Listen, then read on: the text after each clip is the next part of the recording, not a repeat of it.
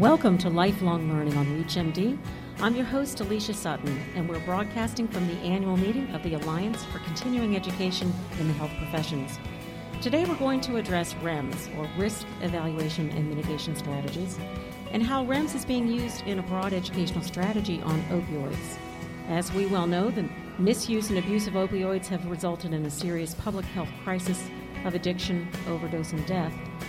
With me today to discuss the National Opioids REMS program is Cynthia Keir. She's Senior Vice President of the California Academy of Family Physicians, and Tom McKeithen, who is Senior Consultant at Healthcare Performance Consulting.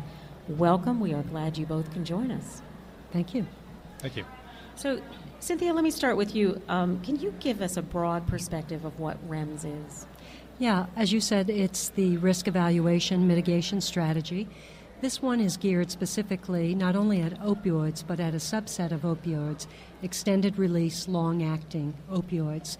And the FDA puts into place a REMS when they feel that potentially the risk of the drug or the therapeutic outweighs the benefits, which is what they felt about the ERLA opioids. As most people know, this is all happening against a background that many people describe as a national health epidemic in terms of the abuse of extended-release opioids. So they put together this REMS. It's unique in a couple of fashions. First, it's the first time that multiple companies have come together to work on a single REMS, so it is a single class REMS, if you will. Secondly, it's the very first time that they have ever used CE or CME at the centerpiece of a REMS. And that is quite significant for our industry, and it's, as I said, a landmark move. It's also rather unique in that the FDA prescribed a very specific content for all of the providers and the grantees to follow. And it is a good content, but it is rather onerous for us to deliver in a way that most of our learners are used to, the time frame, for instance. They also are requesting that all learners be completely assessed about how well they have done with and what they have learned with this educational activity. So that adds kind of another layer on top of our process. And finally, while they are interested in educating the prescribers, the nurse practitioners, the physician assistants, and the physicians, the number that they are most interested in tracking and reaching is the number of people who have prescribed an extended-release opioid in the past year. And that's a little beyond our control, and so it becomes somewhat of a challenge and a tension as we try to just provide good education to all of our members and our learners.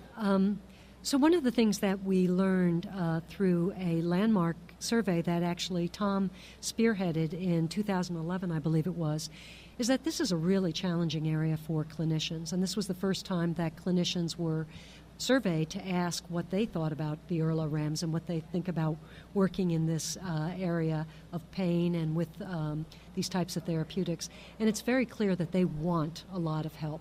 And so from that vantage point, this whole initiative is very, very positive. Even though it's not perfect, it's really very positive, and it's a great first step. There are some challenges that relate to it, and again, my hat is off to the FDA for really trying to be as inclusive as possible with all the stakeholders that should be included. But as it's our first time out, some of the things don't always line up as cleanly as we would like. The fact that they have very dense content that they want all the grantees to follow is a bit of a challenge in terms of providing it in the normal time allotments that learners are used to. So that's the first challenge. The second is that they want learners to also be assessed very thoroughly on what they have learned and if there are crosswalks and matches to what they want, what's in their blueprint. And that's just an extra step on top of a learning activity that is not normally there for our learners, requires extra time. And then the third thing is that ultimately they are looking for a certain number over 4 years, 320,000 clinicians, prescribing clinicians, who have prescribed an ERLA opioid in the past year. And that time frame is a little bit artificial because what if someone was on maternity leave and she didn't prescribe in the last year, but now she's back and she's starting. Or what if somebody didn't feel comfortable, but now they've had this education and they do feel comfortable? They don't count. So we're reaching a lot of people that it's a question, I guess, of valuation of the learner. We think all the learners that are involved have a stake in better understanding this area and these drugs. For instance, Medscape probably educates about 7,000 nurses. They don't prescribe, but they're probably the people who are teeing up the patients and providing that first line of patient education. So we wish, going forward, is there something that we wish could happen or that the FDA might better understand? It would be that all of that care is delivered in teams and that all of the people really, really matter, not just the people on whose license a prescription is written. Hopefully we'll all learn a little bit more going forward, but of all the 60,000 people that we educate, we think they all have a positive role to play in terms of stemming the tide of this epidemic. Excellent. Thank you for that great description. Can you talk a little bit about some of the partners that are working on this, Tom?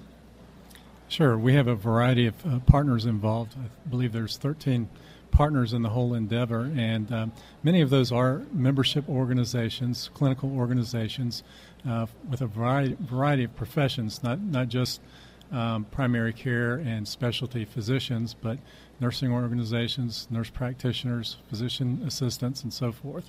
So a broad variety designed to reach all of those stakeholders in the prescribing universe for ERLA opioids. Okay, just so we are clear on how both of your organizations as your own stakeholders. Tom, what specifically is your group doing with this program? Sure. Healthcare Performance Consulting is charged with collecting and analyzing and reporting the outcomes data from these activities. So we developed the assessment that is being used. It's a knowledge assessment, as well as some additional commitment to change questions and methodology that we're using to assess outcomes. Okay. And Cynthia, with the California Academy of Family Physicians, what's your role in this so we understand where everyone's coming from? The California Academy of Family Physicians, or CAFP, actually started to partner early on, well over 5 years ago, with the American Pain Society to pull together this collaboration. So we co-lead it with the APS. And all of the organizations, and there are 13 active organizations right now in our collaboration, all of the organizations come together because they are committed to providing this education to their members. It's appropriate to their mission statements, and their members represent the targeted learners that the FDA has specified be educated with this educational content. So CAFP provides and delivers education, but in addition we have some particular leadership role. I sit on the executive team along with three other E-team members. We are very much involved with the operations, as you can imagine, a 13-partner collaboration that represents 713,000 potential prescribing clinicians is a pretty large initiative and endeavor. Indeed. And there's a lot of project management that has to be done and good governance structure that has to be followed. So CAFP is particularly involved with those facets as well as providing education to family physicians. Right. Sounds like a rather large management role there. But what types of education? What are the different formats and how are you rolling this out? Yeah. One of the benefits of our members being largely associations is that they have proprietary access, or they have access to proprietary channels. So all of them command live meetings, whether they're national, regional, state chapter, and we're able to take our content and to deliver it through those very robust live meeting channels. Additionally, they have proprietary messaging and online presences with their members, and so we're able to take advantage of that. So there's a tremendous heft and reach that we get by virtue of our partners. And at this point in time, it's probably about equal in terms of the number of learners that are reached through live activities as well as online activities. Okay, so obviously different formats of the media to reach them. Well, if you're just joining us, this is Lifelong Learning on ReachMD, and we are talking about REMS. With me today is Cynthia Keir and Tom McKeithen. So, Tom, you're the data guy over here in the group. What are the results looking like so far? Well, the results are very encouraging and positive in a lot of respects. From a sheer participation standpoint and implementation, there's some 300-plus activities that have been delivered to date, and participation has been in the neighborhood of 60,000-plus participants, clinicians, who are interested in this area among these target audiences that we've mentioned earlier. So from that standpoint, very successful. We've also, as I mentioned earlier, implemented a knowledge assessment that was prescribed by the FDA as being part of this whole package. And from that, we've seen an improvement, about a 75% correct average in the first year of the program, going up to about 81% correct at this point. And a much bigger difference, actually, between non-participants and participants in the activity. So we're delivering the knowledge. We know that. We are taking it a step further with commitment to change assessments, where we find out what they intend to change, and then we follow up and ask them what did they actually change in their practice as a result of their participation. And we've seen very positive results there, too. Following up that up as well with qualitative interviews that allow us to ask questions like, if you made the change, how did you make the change? What was involved? Did you have to hire staff, buy equipment? What exactly did you do? As well as find out some of the barriers that were involved. And so this allows us to implement a continuous improvement process that allows us to continually improve the deliverables of the educational activities. Mm-hmm. It sounds like those tools for measurement could be applied really to any of the education that you've done, so it's pretty consistent. Absolutely. The content is consistent, and so the tools are consistent. And beyond that, we've made these tools available to others outside of the core collaborative that are also doing REMS education for them to use as well. Great. Any outliers, either things you didn't expect to see or you're still waiting to happen? Yeah, I think what we have in mind for sort of the next phase is going to higher levels of outcomes. Obviously, knowledge is good, and we're seeing that move in the right direction, and we're seeing commitment to change type measurements. But I think ultimately we'd really like to see what is the change in this public health problem, and how do we measure that? It's a huge problem. It's the reason that we're all in it, and we'd like to see some measurable way to figure out what is the impact on that public health issue. Mm-hmm. So, Cynthia, tell me a little bit about the organizations. There's, as you said, 13 of them. So what are the other ones, and what are they doing? Yeah, we're very pleased with the people who have joined this partnership. And broadly, it reflects both primary care as well as specialty groups. As I mentioned, the project was initiated and is led jointly by the American Pain Society and CAFP. But we have, every member is wonderful. We have AOA, AANP, AAPA, ASAM, the Hospice and Palliative Care Association. We also have IPMA, of course, HPC, doing such great research and outcomes work for us, the Nurse Practitioner Healthcare Foundation. We're very, very fortunate to have Medscape as our online provider, and Physicians Institute of Excellence in Medicine. Through them, we reach over about 20 state medical societies, another very important audience. And we have been recently joined by the emergency room physicians who may not prescribe a lot of these, but certainly see people who are suffering the consequences of it. So very, very important groups, all to the heart of the problem, and we think ultimately to the heart of the solution as well. Right, excellent. Lots of quality organizations there. Mm-hmm. You both presented at this annual conference, and what are some of the key takeaways you hope people had from your presentation about this program?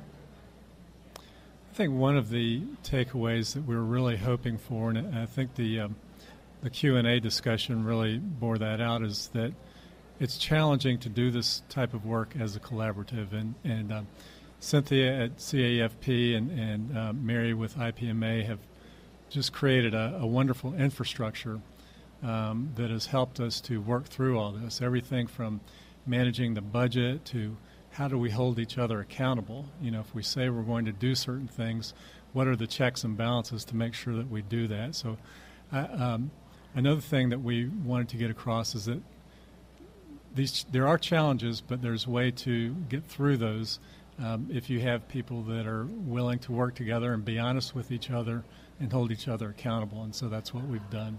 Right. Did you develop any tools to help you manage this program? Are you using off-the-shelf software? Are you using program management software? Just curious. Yeah. We've had the good fortune to be, many of us, to be involved in another very successful collaboration that also won an award from the Alliance, CS Today, or Cease Smoking. And we borrowed heavily from that infrastructure and that experience to really provide a strong start to CORE. We do have a really clear governance structure that includes an executive team, an operations team, project management. We really try to make sure that our communication is clear and frequent enough but not burdensome for our members, and that we all are staying on the same page. Each organization participates to the level that they have the capacity and the comfort for. So there's variance there, and it's tailored. But everybody knows that their own contribution, whatever it is equally valued. So it's really one of those situations where together the sum is much, much stronger than any individual part. We use a lot of technology to keep us on the same page, things like Google Docs, cloud-based technology, but no off-the-shelf software. Right. No apps just for you guys. That's right. That's right. Not yet. So where are some resources where learners can go to and learn a bit more about this? Sure. Well, learners can go to our website, which is corerems.org. All of our educational materials are available there. The slide decks for live meetings are, we have a product that is an iBook, the CORE iBook, that's available there as well as through iTunes and iTunes University.